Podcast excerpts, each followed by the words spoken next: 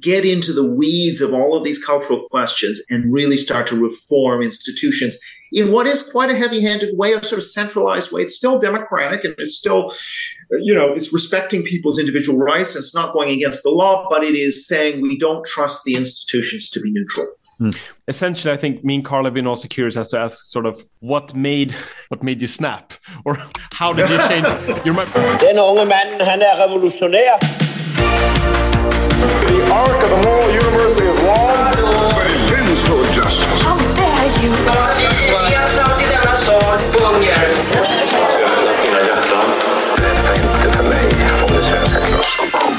It's great to have you on, Eric. I have to show you. I bought your book back in 18. Oh, fantastic. It's, it's a really uh, thick and heavy book. And I think you were one of the first piece, people who sort of articulated in this sort of, uh, I would call it mainstream sense, but also it's very like meticulously drawn from the demographic trends. And I, that's the thing I think has been lacking from the discourse. It's always been like people trying to uh, interpret sort of populist wave. And basically if you're a populist you have a take. And if you're an anti-populist you have a take. But your i think case was was was fascinating when it came out. And it's even more sort of uh, relevant today i think. So it's great to have you on. Well, thanks very much, Carl. Okay, well, let's just kick it off then. One of the things we're trying to figure out with the podcast and our in our conversations is how to develop new political ideas in a country such as Sweden, and and obviously being being uh, um, a student of um, political sciences and perhaps populism in particular,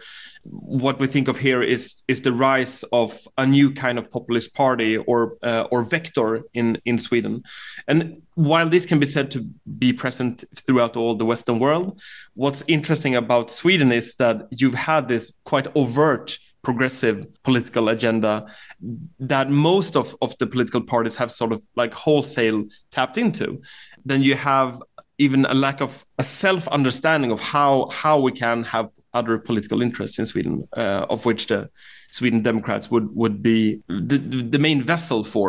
But now, in a way, it's it's uh, endemic to to all of the the Western world. But so so for that reason alone, I think it's relevant for us also to to get you on because somehow it feels like as Swedes we don't really see the the forest behind all the trees. Right. but also, I mean, uh, going to your, to you as as a person, I mean, you you yourself, if we borrow from from the the dichotomy of anywheres and somewheres, uh, are very much yeah. uh, an, an anywhere yourself, born in Hong Kong, citizen of Canada. I think between your mother and fathers, there's a um, fluency in 20 languages, so polyglot to say the least. Yeah, not me, but them. Yeah. but of course, if you look obviously historically, um, you know, a lot of people who have developed national ideas or nationalist ideas have been people either in the border borderland areas or sometimes from mixed backgrounds or you know many examples one could go through. I mean, Eamon de Valera, for example, in Ireland, half Spanish, lived in the United States. Partly that's about when you grow up abroad, you become more aware of, of nationality because you are. My dad was in the Canadian Embassy in the Far East, and you know, nation nation is not taken for granted the same way it is if you grow up inside a country. So you have to think about it at an earlier stage. So I think that's definitely one of the reasons we see this pattern in history and I'm and yeah so I think that partly explains that as a Swede that's very fascinating because I, I think uh, we have been one of the most homogeneous societies throughout the 20th centuries, and, and also like I, th- I, think we we settled the the sort of national identity discussion way way back in the in, in the in the distant past. So uh, hence, I think it's fascinating for me because the modern project in Sweden has is also a project that sort of only included ethnical Swedes, and and the country was very homogeneous.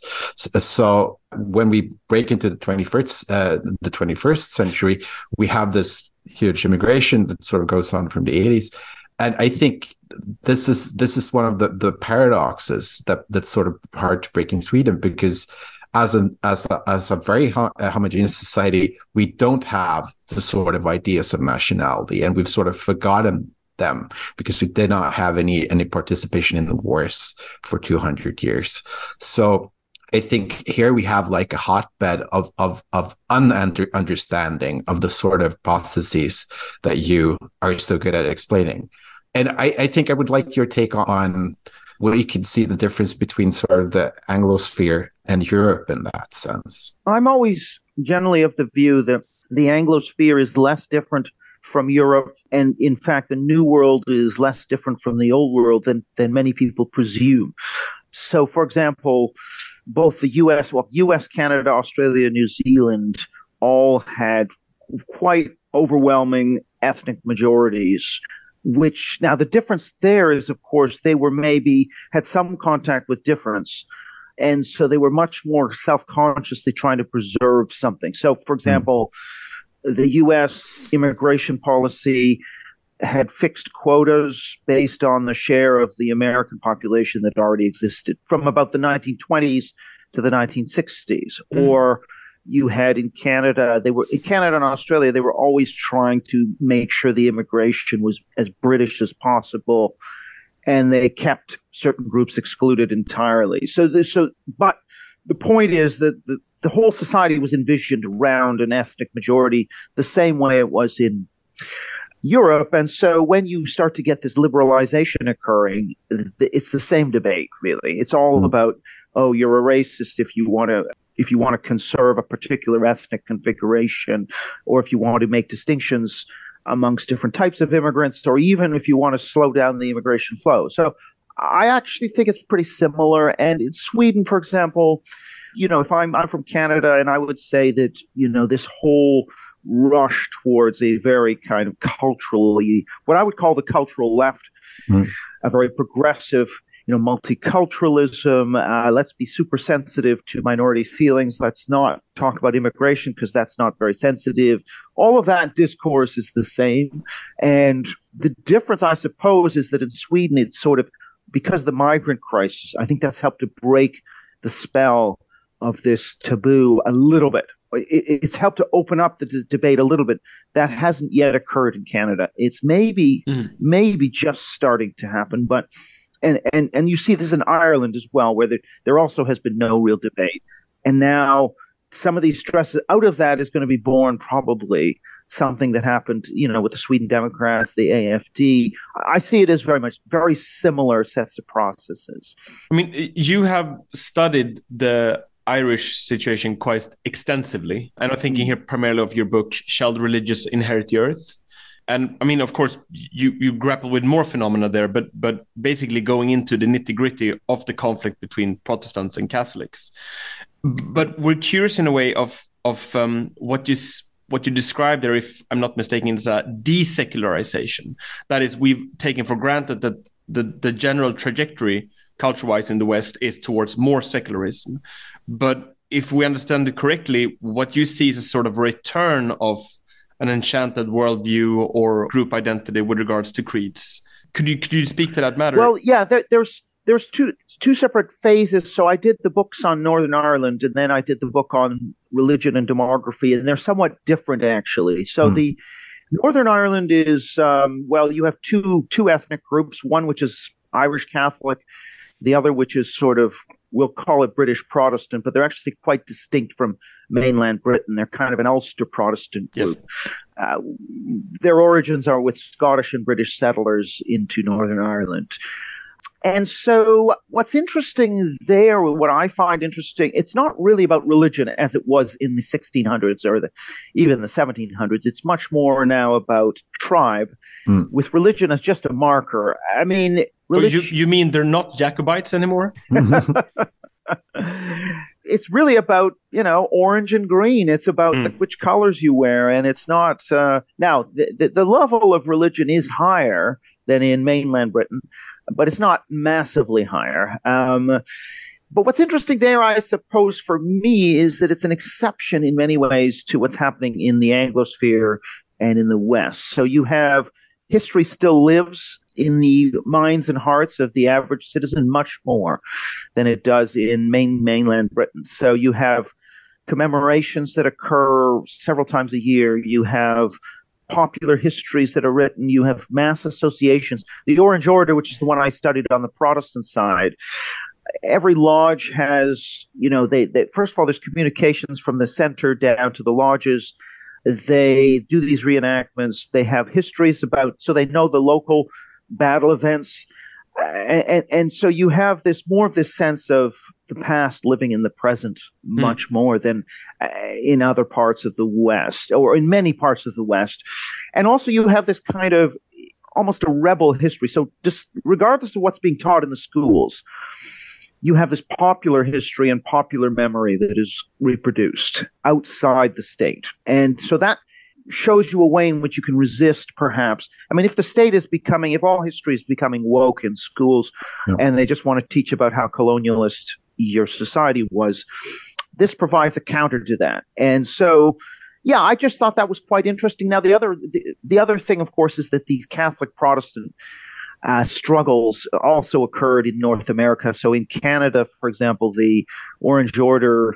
Nobody knows this because this is memory hold in Canadian schools. But you know, Canada's first prime minister, I think four prime ministers were members of the Orange Order. They were every mayor of the city of Toronto from Yeah. the 1870s to the 1950s. Uh, provincial premiers, you know, all of this history was completely hidden. And so that's sort of what got me interested in this in the first place. because uh, as, if I remember correctly, Ontario was like the Boston, uh, in that in the sense of Boston being the hotbed of Irish republicanism, sending funds over Yeah. to Ireland. Ontario had that same sort of function for the Orangist side or for the Loyalist side. Is that correct? Well, that sort of. I mean, the, the orange tradition in Ontario became more indigenized. So it Mhm. became, you know, you had, you know, it's not just Irish Protestants, but you had Scottish, you know, um, American loyalists. You had even German and others who were members. So it was kind of a, a, a more sort of, uh, yeah, it changed shape when it went into Canada, but it was very pro British, Britannic, and, and Empire, and all of that was very important to it.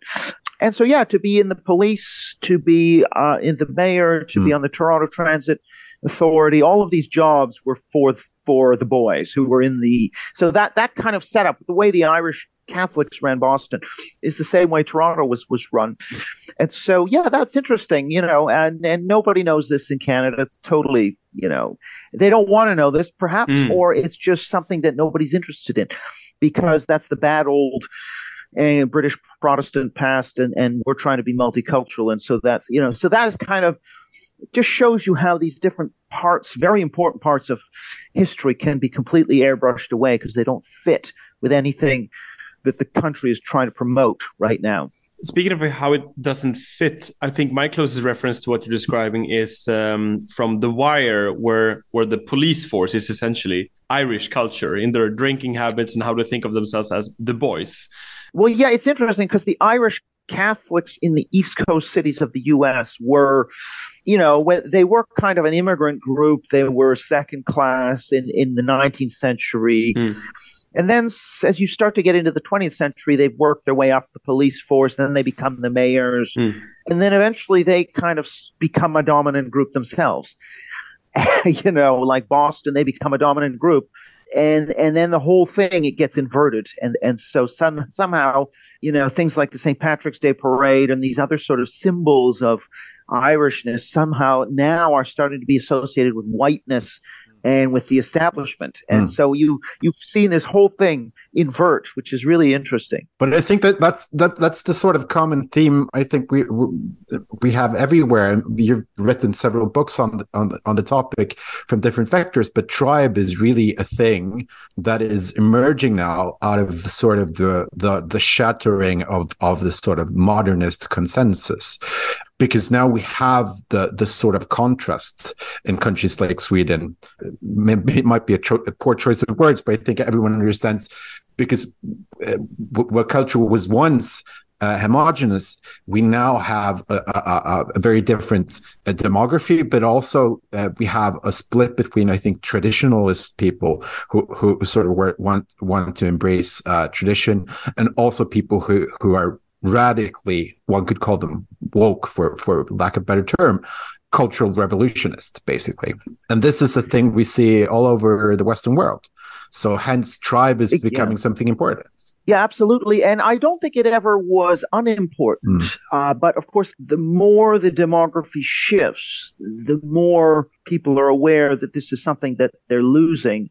And then you get a defensive reaction. It's a bit like the, you know, to some degree, the decline of the Irish and Welsh languages was the beginning of Irish and Welsh nationalism. Yeah. And I think so. So maybe we're seeing something like that here. And then, of course, if you go through American history, when you started to see the significant shifting demographically. And this was with the Irish Catholics coming in certain East Coast cities. That was the first wave where you saw what's what's known as the Know Nothing or yeah. the American Party. Sorry, can you can you unpack that? Well, this is the most successful third party in American history called the and and they were called the American Party. So you started to get uh, very large scale Irish Catholic immigration after the famine in Ireland mm. in the 1850s, to the point that the Irish became the majority or close to the majority in Boston and a couple of East Coast cities. Mm. And so what you had was this Protestant backlash. Of course, the, the U.S. was you know, the free population was 98% Protestant at the time of basically almost entirely Protestant, like 98, something like that, mm. uh, up until the 1850s. And then you started to see this change. And then, as a reaction to that change, you suddenly had anti Catholicism and you had this American Party, which I think it got about a quarter of the vote, which in a two party system with uh, you know that's quite something and has never even been touched since. I'm trying to remember what ross perot uh, but any that was in a primary. That wasn't actually in an election. This is in a federal election. And if it wasn't for the civil war people said that if it wasn't for the issue of slavery in the civil war which split the know nothing movement into its southern and northern components yeah. they they would have won the presidency. So this is a sort of hugely important phenomenon in in American history. Now I could then you the, you had the Civil War and you had a the Irish Catholic immigration sort of went down after that because Ireland had wasn't that large a place. Um, but you then get into the 1890s and the same forces are coming again because you're starting to get more uh, Catholic immigration. This time, sort of, especially as we get into the late 1890s, coming from southern and eastern Europe, hmm. uh, Italy, Poland, these places and the the Anglo Protestant share had, was coming towards fifty percent around 1920, and then you had the same what's called nativism, what what we would call kind of immigration restrictionist, popular anti-Catholic populist movements hmm. spring up and enact a whole series of restrictionist immigration laws, culminating in the 1924 law, which was says, well, we're going to have an immigration flow that matches the ethnic composition of the existing population. And every country has a quota, and they're not allowed to. So the quota for Italy was really small compared mm. to the number of people who wanted to come. And so they instituted these quotas, and that lasted until the liberalization of the mid 1960s in something called the Hart Celler Act of 1965. Now, there was a slight liberalization in the 50s, but largely resisted and so this 60s really represents a shift. By the way, in the 60s, Canada and Australia also relaxed their kind of more, if you like, ethnic quotas. And it became much more of a kind of ostensibly colorblind system. And that's when we get the big demographic shifts. Of course, in Europe, it's something different. Europe used to always send people, and then Europe became a net importer of people. And then, so Europe's change happens also maybe a little later in Sweden than it does in, in some other countries like Britain. But mm. if it's all kind of happening around the same time. I, I, think that's interesting because I think the, the only cultural memory of that I can sort of grasp for is is basically Gangs of New York, where you have the that sort of split very visible right. between Daniel Day Lewis's character, who's nativist, and, and, and the Roman Catholics. It, it's interesting because I think, as you said, a lot of things have been memory hold, and we used. I mean, Sweden is one of the countries that had immigration restrictions for I think the longest time, and in in our case, ostensibly in defense of what we call the Swedish system, which was a, corporate, corporativist system that sort of fused uh, labor and capital and sort of had these restrictions of, of immigrations to keep uh, wages for for working people uh, high. And, this was the, the stated goal of the Social Democrat Party for a very, very long time until basically the 90s. But I think as this sort of modernist consensus sort of collapses now into only tribal politics where we where we see a sort of the discussion of this is only in the sort of framework of of racist versus anti-racist. And uh, either you you sort of discuss this sort of as a as a question of justice not as as policy or, or as anything else. And I, I would like to maybe if we could chart that sort of change where sort of race becomes this issue. Is it a question, do you think, of demography of, of, of, of, the white sort of group being becoming more uh, less than of course you mean go from 98% to to uh, in the US of, of having this sort of Protestant identity until now where where we see uh, in places like California and I think Arizona, uh, you know, there is a mi- white majority, a minority.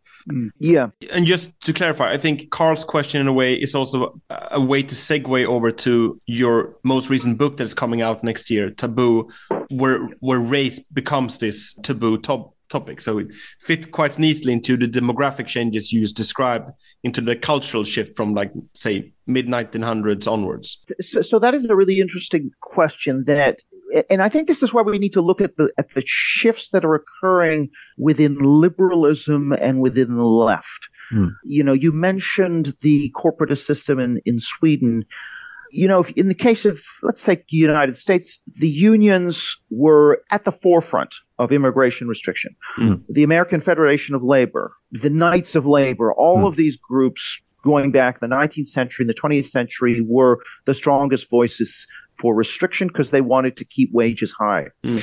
And it was always a coalition between the unions and the, the patriotic societies and maybe, and some conservative intellectuals. That was kind of the coalition that was res- in, at the forefront of restriction, and they had they had populist support as well from from a large, particularly the rural mass of the population, and don't and the U.S. was predominantly a rural country up until 1920 majority, and so what occurs by the time we get into the sort of it's really as late as the 60s that, that the shift in the mentality of the union leadership and what's occurring is that the intellectual left, coming out of the universities, coming out of the uh, the left wing elite cultural publications, takes over.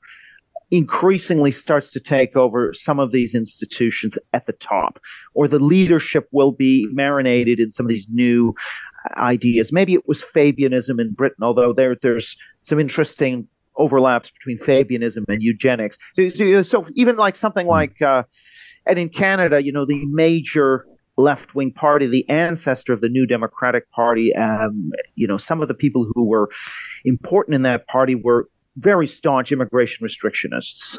We have to explain this shift on the left away, and, and in fact, Marxists, the Marxist left believe that allowing in people from less developed, less advanced societies would re- make it harder to have socialist revolution.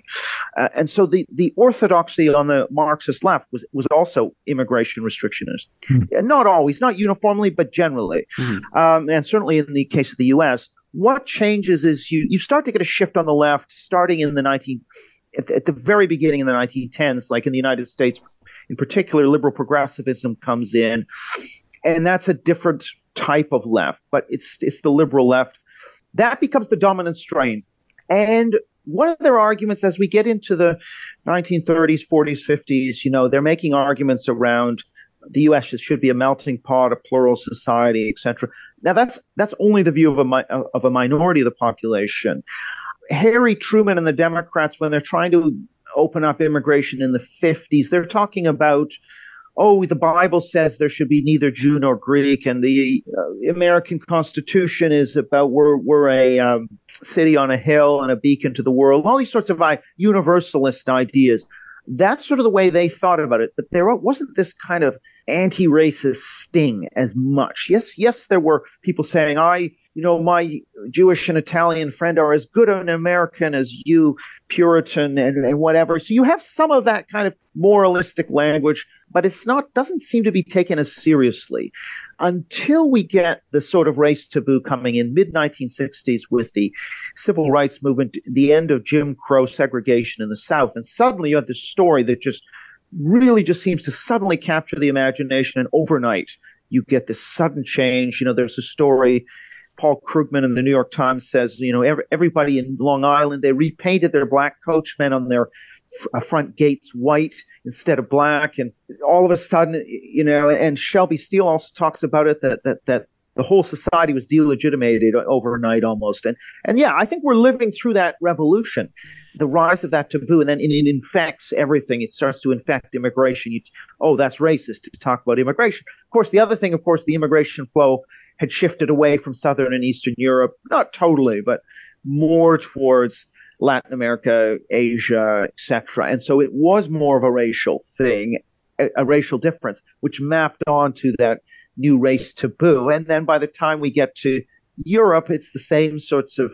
Now, I'd say in Europe, like Britain, the popular race taboo did not come into place until the mid 70s or 80s. So, mm. well, much later than the American race taboo, which became more widespread earlier.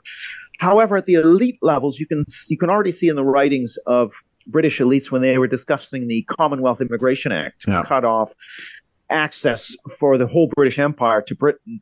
Those sorts of anti-racist discourses were already important in the early 1960s, uh, and so this taboo, it just seems to have arisen in several places at once. And until we actually find a way of unpicking it, making it more of a proportional thing rather than a tripwire, mm. then I just don't think we're going to be able to get out of these these questions. And that is something that we should return to. Basically, what are the antidotes go, going forward? But I wanted to go back, get back to what you mentioned. I was like almost overnight you have the shift because I, I can see this like change from as you said, first from the US, you have change in policies, and then in, in the UK, and perhaps further down the road, you get to somewhere in mainland Europe or or Sweden but this uh, anecdote of overnight changing the stance with regards to, to to race or ethnicity, it's that's the kind of thing you would find in a country like Sweden, uh, where you have you have room for one general opinion at a time. So it's it's could you unpack as to I mean how do you it, are we talking about a sort of com, cumulative uh, com, um, what is the word I'm looking for cumulative cumulative change that then brings about a qualitative shift like how can we understand these kind of do we find these hmm. kind of changes in other areas of policy or is it with particularly with regards to ethnicity or race? Well the, you know there is a certain literature on taboos and deviance you know so the taboo over being gay or sex before marriage or you know some of these things have declined. Taboos rise up and then they fall away. And and it's interesting to see how that happens. The way it happens is people just make an accusation like you're a racist. Mm-hmm. And if that isn't resisted in some effective way, that becomes where the taboo moves to. So if they say, yeah, reducing immigration is racist, and nobody makes an argument against that, then suddenly that's the new taboo. Now, if somebody comes along and and says no, it's not racist. In fact, it's it's it's vital to for a whole bunch of reasons, and uh, you're not listening to the people, and, and we're just going to do. It. I mean, to some degree, for example, the rise of the, you know, the Sweden Democrats or the AFD has helped to not entirely break the taboos, but it's helped to push some of these taboos back a little bit. Or the case of the U.S., Donald Trump's takeover of the Republican Party on the basis of making the border a key issue for him, yes. helped to break taboos against discussing immigration within the Republican Party. So on the right of the spectrum in the US, that taboo has actually been pushed back. So there's this whole game of declarative speech acts and resisting those speech acts, and taboos can ebb and flow over time, um, as we saw with you know the, the, the taboo against homosexuality or something. I mean that has sort of or, or sex before marriage. That's kind of changed, whereas the, the other taboos around racism have expanded. If you look at the rise of the if you look at public opinion surveys in the U.S. from the 1940s until the 1960s, you can slow slowly see public opinion becoming more uh, non-racist. So you know, yes, blacks shouldn't have to sit at the back of the bus in streetcars, or uh, you know, uh, in terms of they sh- they should have an equal chance at a job. You know, these are sort of like in 1944, mm. um, probably the U.S. public was split 50-50 as to whether a black person should have be treated equally in terms of accessing a job. So, so, but then over time, by the 50s, you know, some of these nursery rhymes that were racist, you know, catch a tigger by his toe was catch a nigger by his toe. Mm-hmm. That that's sort of mm-hmm. shifting, slowly starting to happening in the 50s And and so you kind of I think hit this tipping point where yeah, that quantitative softening of attitudes just then suddenly leads to this sacralization of race. Race mm-hmm. becomes sacred, and suddenly there's a, a flip. Uh, and now in 1965, a report on the black family, which was just, you know, they were ha- getting out of wedlock birth rates of 25%. Now that's nothing. That's the whites have got more than that. But hmm. back at the time, that was quite revolutionary. And the report was saying, you know, this could be quite a big issue for the for the black community. Of course, it's been a massive issue. He was absolutely right. Daniel Patrick Moynihan, uh, Democratic Party senator, the report was labeled racist. You know, it was basically mm. shelved. That's the first time we see this taboo now starting to encroach into what we might call reason and, and starting to shut out more and more and more areas of life as being beyond the pale but of debate. One more question. Sorry, Kalle, I want to know what you want to come in, but one more question yeah. on, on, on who the taboo affects. Because if you look at someone like the, the, the Sweden Democrats, it's only really when they get into parliament, into power, where you see start to see the real allergic reaction from other parts of the state, from uh, media, from uh, how politicians debate this. I mean, the the reference to basically you could. The references to the 1930s are by now uh, on an almost like a, if not every day, like a weekly basis. Um, yeah. On the one hand, in the general populace, I think I follow your reasoning that a greater ability to talk about these issues. But within within the intelligentsia or or the circles where you move, I would say that that's primarily where, where the space for these issues have become more taboo or contentious. And the corollary to that in the U.S. context would be that it's only with the Trump presidency that while he of course might have mobilized part of the Republican Party, it's it's also with regards to the allergic reaction from the rest of civil society, the state, it's the political opponents. If if uh, Trump is against against COVID restrictions, they are for COVID restrictions. So the, the issue transmutes into different ones. And you mentioned this this child's children's song, uh, "Catch a Tiger by its tail" or toe. Toe, yeah. And where the original was "Catch a Nigger by its toe." Um, in Sweden, you would have cultural productions or movies where you could make fun of the tension uh, with regards to ethnicity or race. Most famously in the children's movie Sunes Sommar, where the father of the family, Sunes father, trying to get coffee, and then uh, a whole basketball team from the US catches him uh, red-handed stealing the coffee, and of course these basketball players are African Americans. Uh, yes. And they say, "Oh, and what do you call these?" They point at chocolate balls, and of course in Sweden at the time they were called nigger balls. So he tries to say, right. "Well, they're called nigni. No, they're called the." well, take it easy. All we want is coffee. Yeah, take it. And uh, I'll have one of those. Oh yes. By the way, what do you call those? We call them ni, ni, no, no, no, no. We call them wienerbröd. Wienerbrods. Oh no, you don't.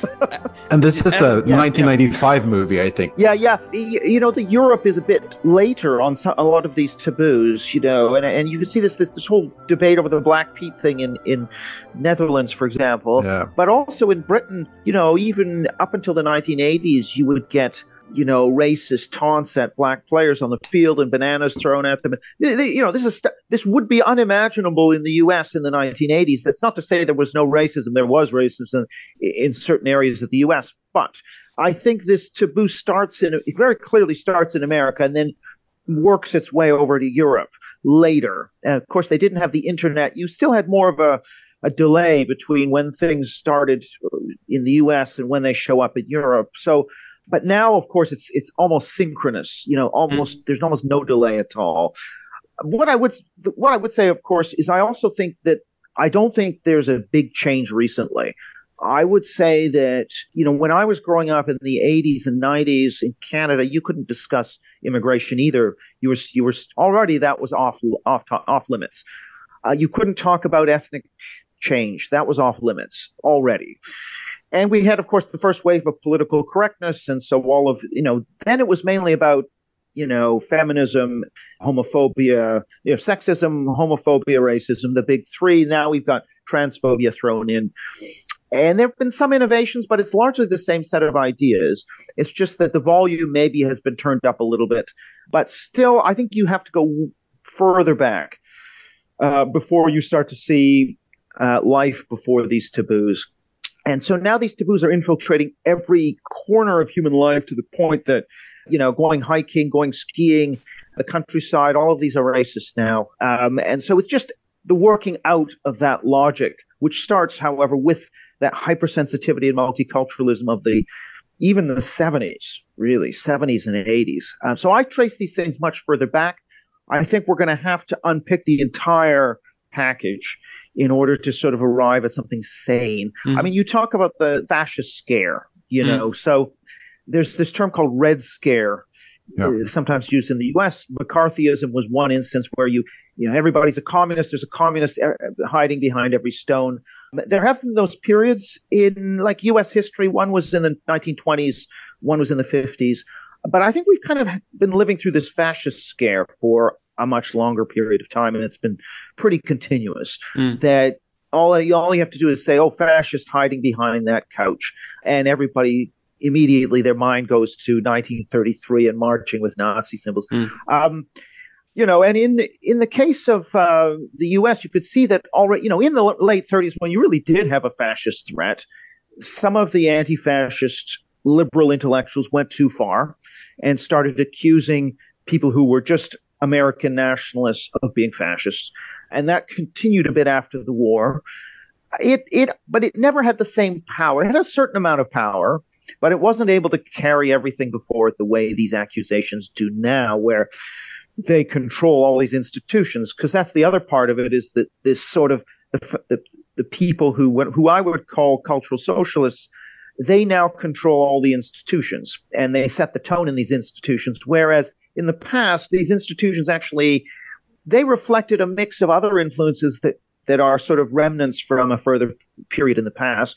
So they weren't completely the, the tone, the institutional culture was not so totally saturated with these kind of left modernist, uh, you know, i.e., cultural socialism plus liberal mm. modernism. That's now the the orthodoxy in all these institutions and, including the school system, including the university system, the media. Mm. And this is why they're having such reactions. These these disgust reactions. You get a disgust reaction when there's a violation of a taboo. If I started going to the toilet at the dinner table at a nice restaurant, you know, you'd have this reaction mm-hmm. because these are social taboos that have been woven into what, what's called the social construction of reality. You know, everyday reality. You're supposed to shake a hand this way. You're supposed to kind of embrace a woman this way. You're supposed to not go to the blow your nose on the tablecloth. What's happening here is it's it's the same thing. This taboo around racism, which has become highly, highly ultra sensitive. Any violation leads to the same reaction you'd have as if someone blew their nose in the tablecloth. Mm. And, and that's, I think, explaining the kinds of things you're talking about. I think it's really interesting that it's almost beyond like cognition. It's more to do with like a visceral mm. reaction. Uh, Kalle, I come to think of your favorite book, uh, Road to Wigan Pier. Orwell's. Yeah, you, you, know the quote yeah. I'm thinking. The, the quote I'm thinking about. You, you go ahead. The problem with the working class is that they smell. Yeah. All right. and, and, and that's the sort of social taboo we have have now, and and, and that's sort of very finely t- ties in with with with both your points, which is sort of the, the the politics we have now is one of basically discussed for. I mean, Sweden is very very literally like this because Sweden is Sweden Democrats are a party basically of of what people here in Stockholm think of as peasants, uh, and they do smell, and and hence there's sort of a, a class aspect to it as well because you if you want to be led into polite society you don't blow your nose on tablecloth. You you you do not speak of of uh, of, of of certain subjects.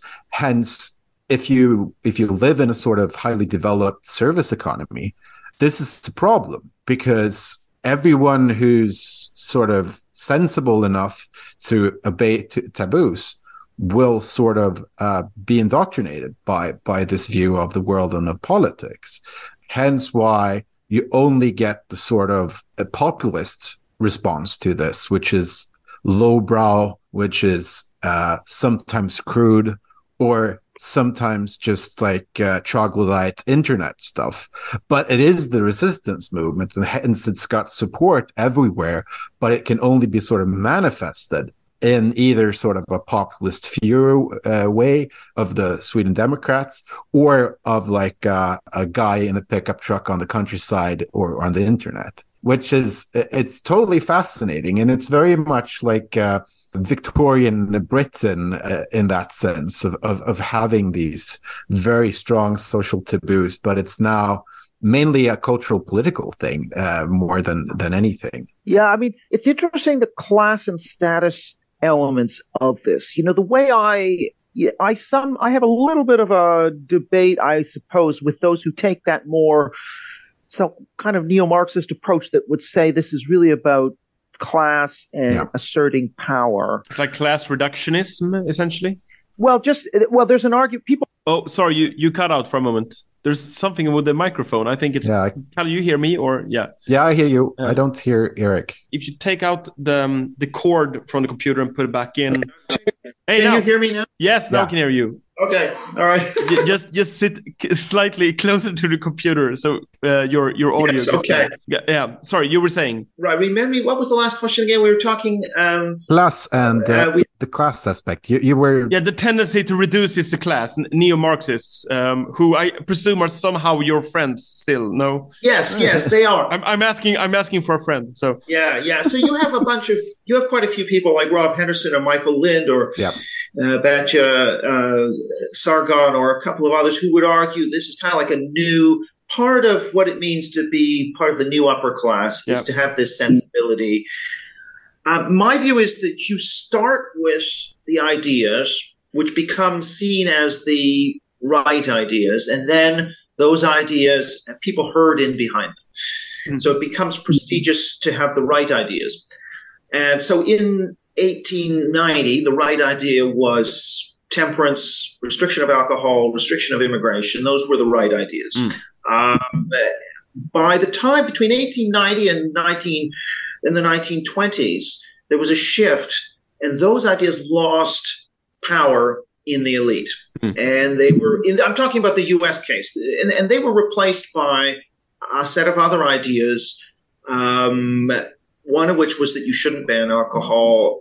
Another, gradually after 1910s, was this idea, at least in kind of liberal Protestant circles, that immigration was a good thing and you shouldn't restrict it. And now, of course, there were other elite ideas like eugenics, which was also had quite a bit of prestige. So you had a, you know, and the eugenicists were important for immigration restriction because you had the mass, the popular anti-Catholicism, which didn't have a lot of respectability in the elite. But then you had the kind of eugenic ideas. So race was seen as forward-looking. Hmm. Heredity was scientific and forward-looking. Religious bigotry was backward-looking. Hmm. So Catholic was not respectable, but race thinking was respectable. Mm-hmm. That was in the 1910s period. That was starting to be challenged, but only at the edges. So you have these kind of eh, high cultural trends as well, like romantic nationalism. You read Rousseau and what he says, you know, Polish children, they should only be taught by Polish teachers and, and people who are proud of Poland. All of this, this is coming from what would be the extreme left of the time. So, I mean, so there are different high cultural trends, but when we move into the 20th century, the high cultural trends now are all modernist and liberal. They're all about uh, the individual against the collective. They're anti-tradition, and then increasingly they are more and more and more egalitarian. More in, after the 1960s, but to some degree even before the 1960s. It's just that again the dial gets turned up on that, and now of course the egalitarianism, cultural equality, equality between identity groups, no race gaps, no gender gap. I mean that's kind of the dominant way of thinking. Mm. But but as ter- in terms of class, I would say that this tends to follow rather than lead. So the the self interest, the desire to please your customers and clients and staff uh, in your corporation, be a woke corporation, that's all sort of derivative, secondary. Once these ideas have, have attained prestige within universities and within the intellectual sphere. So we kind of have to, I think, to explain to my mind, the class stuff is less interesting. And also, I should say that, you know, if you looked at the 2016 election, half of college educated whites voted for Trump. Mm. The degree to which inco- income hardly matters for populist voting. Mm. class barely matters. It matters a little bit. Education matters more, but even education doesn't matter anywhere near as much as I would say psychological disposition. So you can be a very well educated, very well traveled, financially well off person living in Stockholm. But if you're psychologically wired to prefer the present to be like the past, you see difference as disorder, you can you're going to be a Sweden Democrat, and now you may whether you vote for the Sweden Democrats or not is not clear. I think if you're a male, you are more likely to vote for the Sweden Democrats, yeah. even kind of person. Mm. Um, so I think if you looked at the voting for the Sweden Democrats, you would probably find a lot of university educated people in that mix mm. as well but it's just that the working class are more likely. Okay, but is your is your point that that it's the cultural issues or exposure to multiculturalism rather than economic detriments that is the defining factor here? I would say that's a consensus now in the academic quantitative literature on survey data. There's very, very, very little evidence that your employment status or income class makes that much difference to who, who you're going to support, mm. um, and, and, and, your immigration attitudes in particular. The, the immigration attitudes are much more linked to psychological dispositions, your ideology, and that kind of thing. So, so that's fascinating, and I think I, I, I saw a quote from you somewhere. The difference. I mean, you talked about the, the north of England and the difference between you, because you have this narrative that, of, of populism, quote unquote, uh, of, of people being, you know, uh, from coal towns in the north or uh, old industrial centers of the north and them being, you know, uh, impoverished by globalization and hence voting for things like Brexit and, and against immigration. And, and, London being this hotbed of, of you know, uh, secular, intellectual multiculturalism.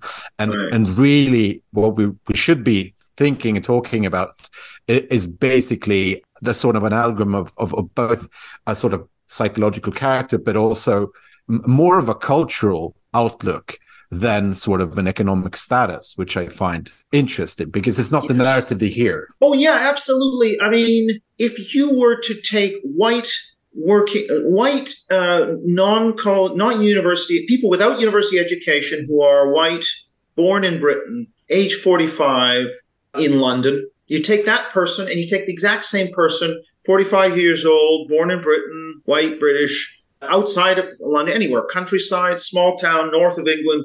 There's essentially no difference in their likelihood of voting Brexit. Mm. So the only difference is that you London has fewer as a proportion, yeah. fewer people that don't have a degree, fewer people who are old, fewer white British people, and has more ethnic minorities, more college educated, and more young people. And that is the only reason London voted to remain. And by the way, it voted to remain 62 38. So 38% of London still voted to leave. And all of that is lost. And people think there's something about the cosmopolitan atmosphere of London. Uh, from what I can tell, that makes zero impact almost zero impact on the uh, on people's choices. It's mainly down to these demographics uh, fact. You know, it's just compositional. What are the types of people that live in one place versus another? Coastal towns, it's all old retirees that are all white. Yeah, they're going to vote, and they very few of them have a degree. So you're going to have a different sort of pattern coming. And so it's true that the economically dynamic areas tend to be the multicultural areas because they attract the immigrants and that is a therefore an illusion. So the the depressed areas tend to be more homogenous, uh, and so it's an illusion. If you just look at poverty, you can say, oh well, places that are, are, struggling left behind, they're the ones who are voting for Trump, for for Leave, for maybe the Sweden Democrats. But actually, it's just an artifact of the types of people that live in these places. And so I don't put in very little stock in the economics.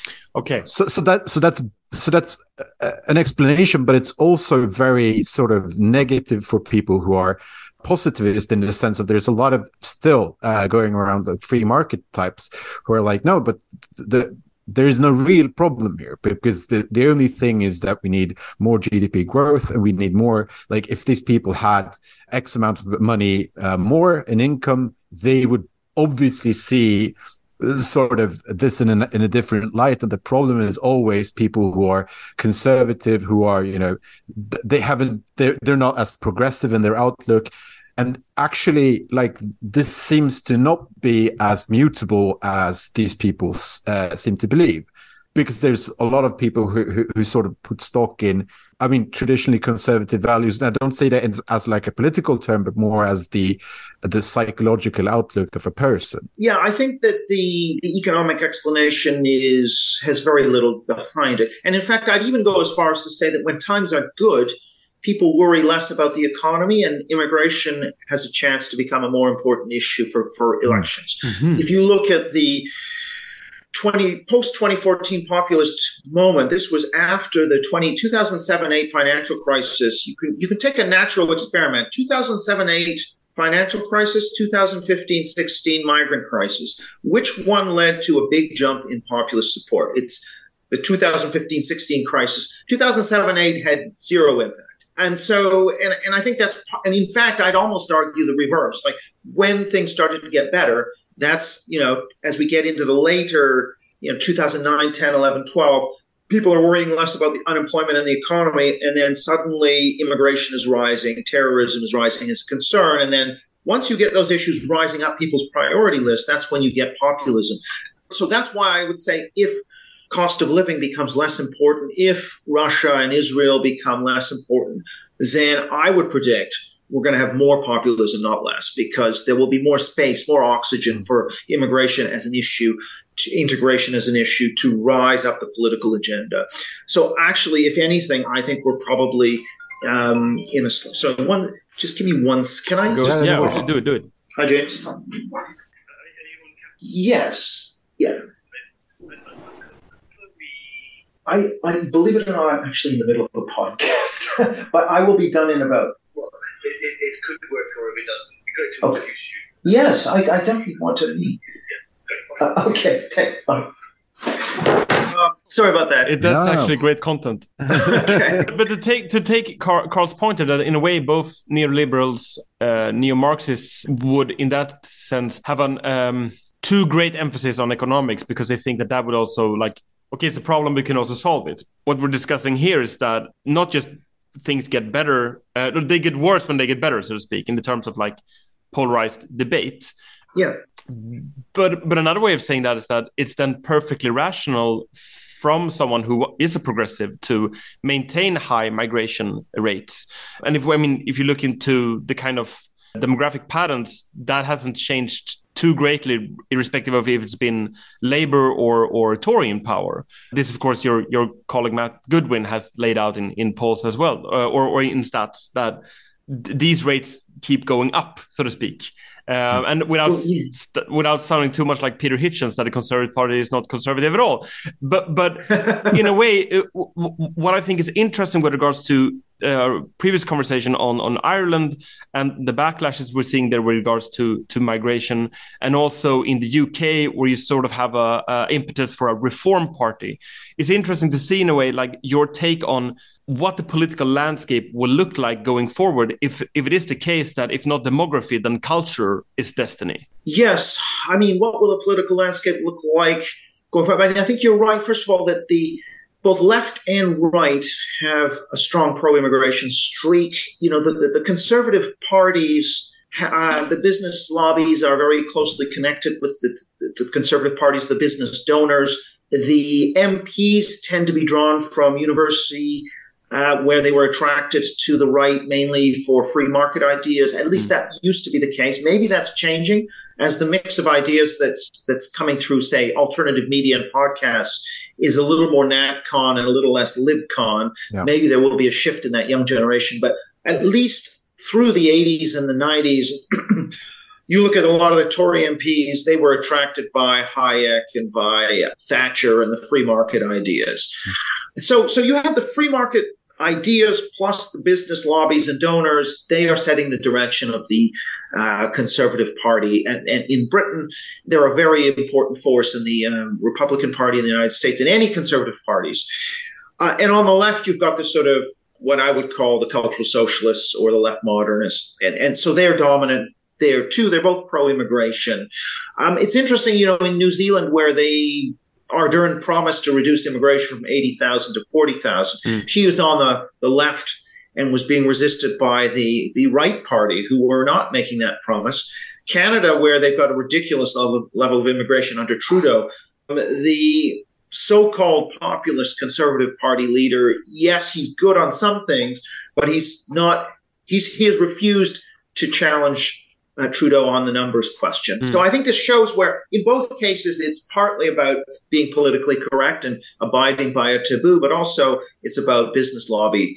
And so, yeah, how do you then, you know, I don't, I, I don't see any way out of this other than a populist party threatening. So right now, the Reform Party in Britain is broke. They've broken ten percent. They're now costing the Conservatives Party you know, already the Tories are way well down in the polls, but the debate is going to be: well, did the Tories lose because they moved too far right and mm. therefore their voters switched to the Labour Party, or they moved too far left and therefore their Labour switched to the Reform Party? But the mm. fact the Reform Party is there uh, very important. UKIP did the same thing. UKIP under Nigel Farage forced the Conservative Party to the right on immigration in Europe. Now, of course, it then betrayed, it did uh, Brexit, but it, it, betrayed on immigration. And so now the question is going to be what is the fallout going to be? So I, the, the, the, the dynamic I see is that the populist, the challenge must come first from the populist right. That then forces the center right into a rethink and makes it say, or perhaps the center left, like in Denmark, into a rethink, and then they adapt as a result of this challenge. I think that's the only real way to make progress. And it doesn't matter if that's in a first past the post system like Britain or the US, or whether it's in a proportional representation system as in Europe. Mm. Maybe you can help me on this because I'm, I'm constantly having a struggle of thinking what's the most important driving force here in the sense of we've talked ab- uh, about these taboos we've talked about sort of how they were created but they're perpetuated by a system I mean, uh, a person like Curtis Yarvin would, would call it the cathedral, but you could call it uh, academic institutions. You could call it, you know, the the end product of the long march through the institutions. Who who believe that these taboos are not only necessary but but basically just a start for uh, launching sort of a, a, further progressive project. And we see, I think, in, in a country like Sweden, who now has a ostensibly le- right conservative liberal uh, government, it's very hard to get things done because you have institutional resistance from from the mm-hmm. all the lobby groups, all the academics. In a country we you cannot produce. I mean, for instance, uh, statistics on things like crime, etc., etc., because because well, it's been taboo to do so. It's very hard to formulate policy, and it's hard to also um, you could see this in in in Trump's case. I think it's the seminal one where he sort of wins the sort of battle, but but loses the war in the sense that he does not have any institutional support at all. And and and this is, I think, what what, what sort of conservative politicians around the West are afraid of because they go into power to try to do things, but then they get this heavy resistance from from Johan would probably call it the deep state. I think that's uh, the blob. Yeah, yeah, the blob. The blob. We call is, it the blob. The blob is great. The, it's a great term. The blob is a, is yeah, a good but, term. But what I would say is this is kind of I think going to be the big next big challenge for the the NatCon populist right is to say, well, how are we going to break the power of the cathedral? Now, I'm I'm more optimistic than some. I, so I I think that we haven't even begun we haven't even begun. If you look at, for example, let's take a, a case of success. The American Supreme Court, which, you know, this used to be run by liberals. And then the, there was a conservative legal movement with the Federalist Society at the helm. what the Federalist Society does is it then it vets candidates scores candidates so that they can be placed at different levels uh, of the U.S. court system by incoming Republican administrations. And they've managed to shift the composition of the Supreme Court that way. And, and so what that is saying is we are going to, we know that all institutions drift left. So we're going to consciously resist that by politicizing these institutions and placing people with our values in those institutions because we don't trust we do not trust the established members of this institution to reproduce this, the institution in a fair and balanced way. Mm. And I'm afraid we're going to have to increasingly recognize that that is reality. So this means a withdrawal of trust from institutions. It also means a centralization of, at least in theory, the possibility to centralize power away from these institutions. Mm. Um, and, and so, I mean, I don't clearly with a court you have to you know it's protecting rights that's very important but you can at least politicize selection the next stage is i think the politicization of the bureaucracy and the civil service And that's starting, I think, to happen. Again, the US is probably out front on this. So the Heritage Foundation has now been developing with about 75 organizations this, this database of tens of thousands of potential appointees for uh, the US government. And when it, they were unprepared last time, but this time round, what they're going to do is, is essentially try and essentially almost invade the federal government with these appointees. The part of in order to do that, you have to set the legal landscape so that you have to be able to fire people. You need to change the laws first to allow you to fire people, to allow you to shut down certain bureaus and agencies and create new agencies. There is a whole kind of battle plan there that needs more thought.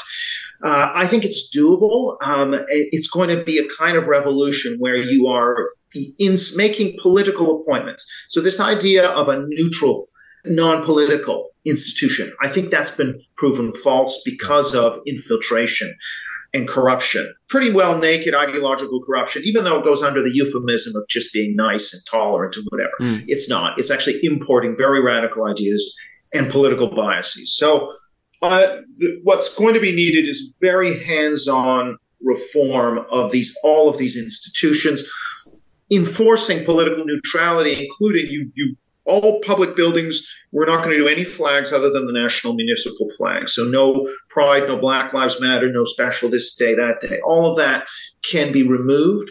Um, you can enforce political neutrality and non-discrimination in hiring. So remove all of the politics out of any public funded institution, including schools. I think you can do it. All of this is starting to happen. Ron DeSantis is probably the leader mm. in the U.S. case. I, I think we're going to. That is going to be the next phase of trying out these tools to see what can be done to change the character of of the blob or the deep state. I, I think that hasn't been tried. I think it's been all talk. The right has essentially given in. If you look since Reagan, for example, Reagan tried to roll back affirmative action, tried to change the, the teaching of history in the U.S those battles were won by the other side. The other side had the stamina, whereas all of the right wing lobbies, guns, abortion, that's the, those are the things these low tax, those are the things the right wing lobbies paid attention to between elections. We're actually going to need lobbies that pay attention to issues like immigration, like wokeness in, in the civil service, and political bias in the civil. We're going to need lobbies that score MPs on how well they're doing on that, get them to sign pledges, all of that stuff is going to have to happen in between elections in order to hold their feet to the fire on these sort of more NatCon type issues. Because mm. it's not enough just to have an election every four years. I mean, to give Reagan his due, he did get rid of the solar yeah. panels on the White House. All right. but but I think this is where we should actually pivot to your own work now, Eric, with regards yeah. to the heterodox social sciences center that you're building up. Like because what you describe now in a way or laid out is is a numbers game where evidently there's fewer conservatives within higher education, and several of them are either being pushed out or leaving themselves. So I wonder, with regards to everything you just detailed, uh, which is essentially or ostensibly a, a sort of warlike situation with regards to the regime of government as of, as of the moment, and regime here in in including of course not just specific party body politics as in like body in a in a very yeah. state like way but what are the mechanisms that you see going forward both regards to your own work and how that can be scaled up and in a way now we, we are moving to a close but i think it touches on how you end Taboo, the book that's coming out next year, on what are the antidotes, the actual remedies that one could could put forward or, or commit yourself to. Well, yeah, I mean, I think there's really two approaches. I mean, one is setting up new institutions, and I'm involved in doing that with the Center for Heterodox Social Science, where we're going to do alternative alternative social science. And so I've got a course on woke, for example, which is 15 weeks open to the public. I'm launching that in January. And if you go to my Twitter, you can see on the pinned tweet that's uh, available. Now, that would be one example. Um, so you can do that. But I think there are only certain fields where this is possible. Media is probably the most open to new entrants the barriers to entry, as long as they don't censor and and um, you know demonetize and do all the other tricks that some of the other social media platforms do, it's, it's a more wide open field, and you can get existing legacy media challenged a little bit more, uh, perhaps less so on the um, television media side and more so in the print side. However, it's much more difficult at universities. You know, I'm at the own Buckingham, which is the only university out of 181 where free speech is tops and social justice is, is you know, subservient. It's, although there's still, you will see pride flags, you will see other things around the campus. It's still largely, um, probably leans progressive in any case, but it's the only institution. University is very difficult because you have alumni, you have reputations. Those rankings change very little. It's very hard to set up new institutions. I know the University of Austin has set up, but it's very difficult to challenge the hierarchy. Um, and so, in many cases, you cannot create. You can't create a new civil service. Now, you cannot. So, what I would say is, I think that the biggest thing that needs to happen is not so much. Yes, we need to try to do an alternative media. Um, I think it's harder in movies, perhaps, although I know Daily Wire is trying uh, to challenge it. But but I I think taking over the existing legacy institutions or reforming or challenging them is very important. So I think actually the biggest part of what we need to do is to try and reform the blob, to try and reform public institutions. Um, and and I think a good analogy for this is if you compare what Elon Musk has done with Twitter now X to what Gab and Parler and some of these newer sites, free speech sites, were able to do, Rumble and so on, I think there's no question that Elon Musk's takeover of an existing kind of legacy, if you like, institution has had a much bigger impact. And likewise, I would expect, for example, that reforming public schools preventing them from teaching critical race and gender ideology and, and indoctrinating is going to be a lot more important than allowing school choice and new schools to be set up. Because I don't believe those, even if you have school choice, most of the people are going to choose based on criteria that do not threaten progressive orthodoxy. So just get my kid into to the top university, get them ahead. That's all that I care about. And, and, and so even with a private system, some of the worst offenders on the woke stuff are in the private system. So I don't believe in school choice, setting up new institutions as an alternative. I think you should do it. It's going to have an impact in media, but its impact in the institutional space is going to be a lot more limited. So I'm an interventionist. I don't believe. Now, I am a procedural liberal. I believe in the rights of the citizen, for example, and, and I don't think government should be intruding into the rights of the citizenry. But I do think that, for example, governments intruding into the autonomy of public institutions like universities and schools is perfectly legitimate in a democratic system. I don't believe institutional autonomy is as necessary for liberalism. I think that institutions must earn their right to be autonomous, to earn the trust of the population. Uh, if they break trust by becoming ideological, then they should lose that autonomy. And so that is essentially, I actually see a centralization of power into elected government, which the people have a say in. They have no say in these institutions. I think elective government needs to penetrate and reform these institutions to remove the political coloring of these institutions. I think that's perfectly legitimate. Um, and, and, you know, to some extent, that's the principle of the U.S. Supreme Court. We don't trust this institution to be neutral. And so we are going to have to politically contested. I think we've just got to expand that philosophy to a wider set of public institutions. Yeah, I think that's a really good point because I think, uh, especially in this country, we've been doing a lot of so-called reforms under their banner, of sort of democrat- democratization, and it's always been towards the left side of the spectrum. It's always meant uh, you know, uh, under the cover of night, let's make this a more leftist institution by by you know uh, making it adhere to to certain uh, certain rules. And I think that this is a great point because I think. Uh, in, in a country like Sweden, like like Canada, and like the UK, who has, for instance, state media, which which is very powerful, this is a must. And I think the sort of libertarian view that has come out of the right for the last 30 years has been inadequate to the task and, and really needs to be done away with. Yeah. I mean, you can see, for example, and, and, I think like right now, okay, even though I am in favor of abolishing the Canadian Broadcasting of funding, government funding for the Canadian Broadcasting Corporation, which is the position of the conservative, I, I think his approach in Canada is really well. If we, you know, this is really an economic issue, yeah. and if their services are valued by the public, then they'll be able to generate revenue. My view is the problem with that is the CBC will then be privatized and will become, well, it's already as woke as it can possibly be, but I don't think that's enough. I think you actually, it would be almost better to keep the CBC within public control and ruthlessly enforce political neutrality. So the BBC has some pressure in Britain to be politically neutral, but the people who oversee it from the Conservative Party have gone native. They don't want to ruffle feathers. Yeah. That's the problem. You need somebody who is going to fire people, who's going to leak to the media, who's going to take a much more adversarial position and say, "No, we're going to we're going to track you using big data, and you are going to." And then we've now got big data. We can track very closely. You're going to be neutral down the line, um, and I think we can do that. We have to get our hands in dealing with content, school lessons, school history, what is being taught.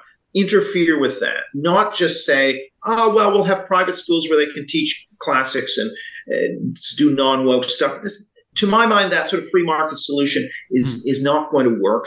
Uh, it, it's only going to work at the edges. It's great if you're a super well informed parent, but for most of the kids, they're still going to be indoctrinated, and you're still going to have uh, the problem of you know two thirds of young people who think James Damore should have been fired by Google. So so yeah, I think we we are going to have to get into the weeds of all of these cultural questions and really start to reform institutions in what is quite a heavy-handed way, a sort of centralized way. It's still democratic and it's still, you know, it's respecting people's individual rights and it's not going against the law, but it is saying we don't trust the institutions to be neutral. Hmm.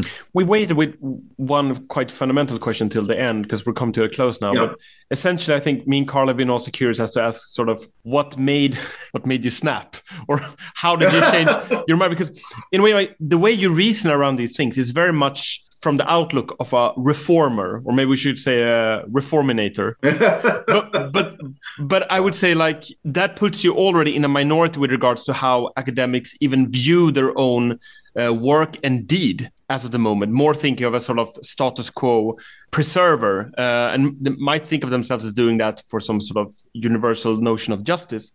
But we ask this question also in part because these are the kind of questions that people like yourself who want to change the system but receive push pushback.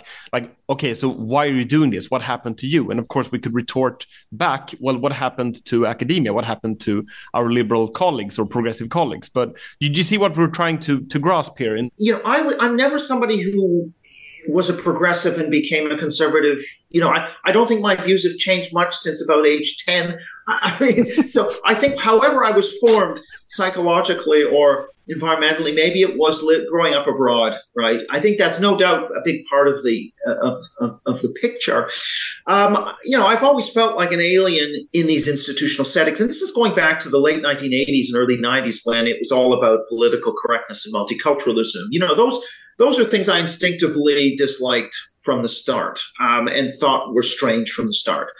You know, and I don't, I can't really explain why, but for whatever reason, I was never, that was never part of something I could see the logic of. And maybe I always like to understand what I'm buying before I buy it. Whereas maybe more people will just kind of go along with it, or maybe it was something I was more interested in. I've always been interested in culture.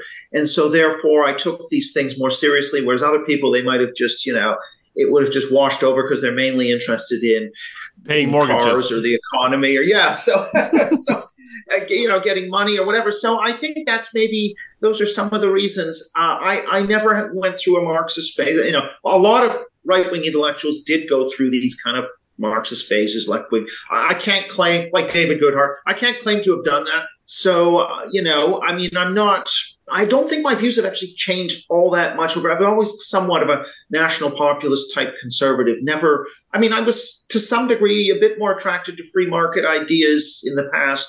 I, it's not that I reject those ideas, but I sort of understand the, the, the problem with too much economic dislocation. And, uh, you know, it's, I still haven't reconciled myself to unions, but I understand that you need to be able to protect workers. It might be through helping, you know, through the welfare state, which I've always supported. So I, I don't know. I, but, but I don't think my outlook has really changed a lot. It's more that things have kind of changed around me, you know. So even this thing about wokeness. Um, yeah, I was. Uh, you know, already to some degree, I won't say getting in trouble, but ruffling feathers in the early 1990s on some of these questions. Hmm. So it's not as though I, I, do- I just think that we're living through a, a period which is not really that different from uh, 30 years ago, in at least in the intellectual level. It's just that there's been a perhaps a deeper penetration and intensification of these ideas in institutions.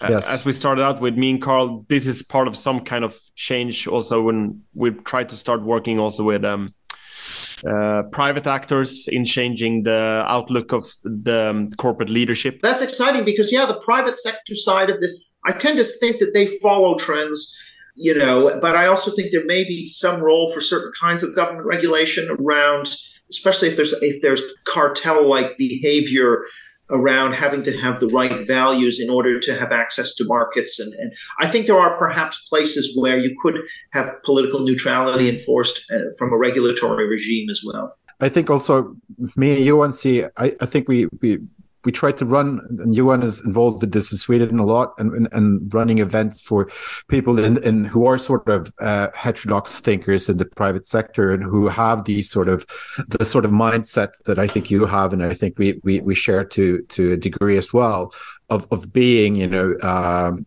in opposition to the current sort of trends. And I think mobilizing them and sort of also giving them sort of uh, information and, and and a bit of hope is is is really a thing that's not done because I think a lot of left sort of types go into academia and become the sort of experts uh, and and there are a lot of people sitting with sort of clenched fists in the, the private sector and, and thinking just what am i paying taxes for? But these people need to be you know mobilized in, the, in in a sort of intellectual sense not only to be you know economical conservatives which they sort of naturally are in many cases but also taking an interest in it's what's what's really happening in, in government policy and, and and the broader culture. But it's but it's also playing the numbers game that if you want to build this alternative administrators essentially you need to go into some sphere that is relatively healthy which the private sphere is in terms of having to be competitive at some at some level. Mm-hmm. And the general populace in this regard is not woke but it rather like the, the administrators the, the the the manager class is the one that's the problem here Right. so if you want so by working with people whose main mindset is production as opposed to control then if you can develop the intellectual non non-binarism among them then then you have like uh, uh then you have uh, Careful with that term non-binary.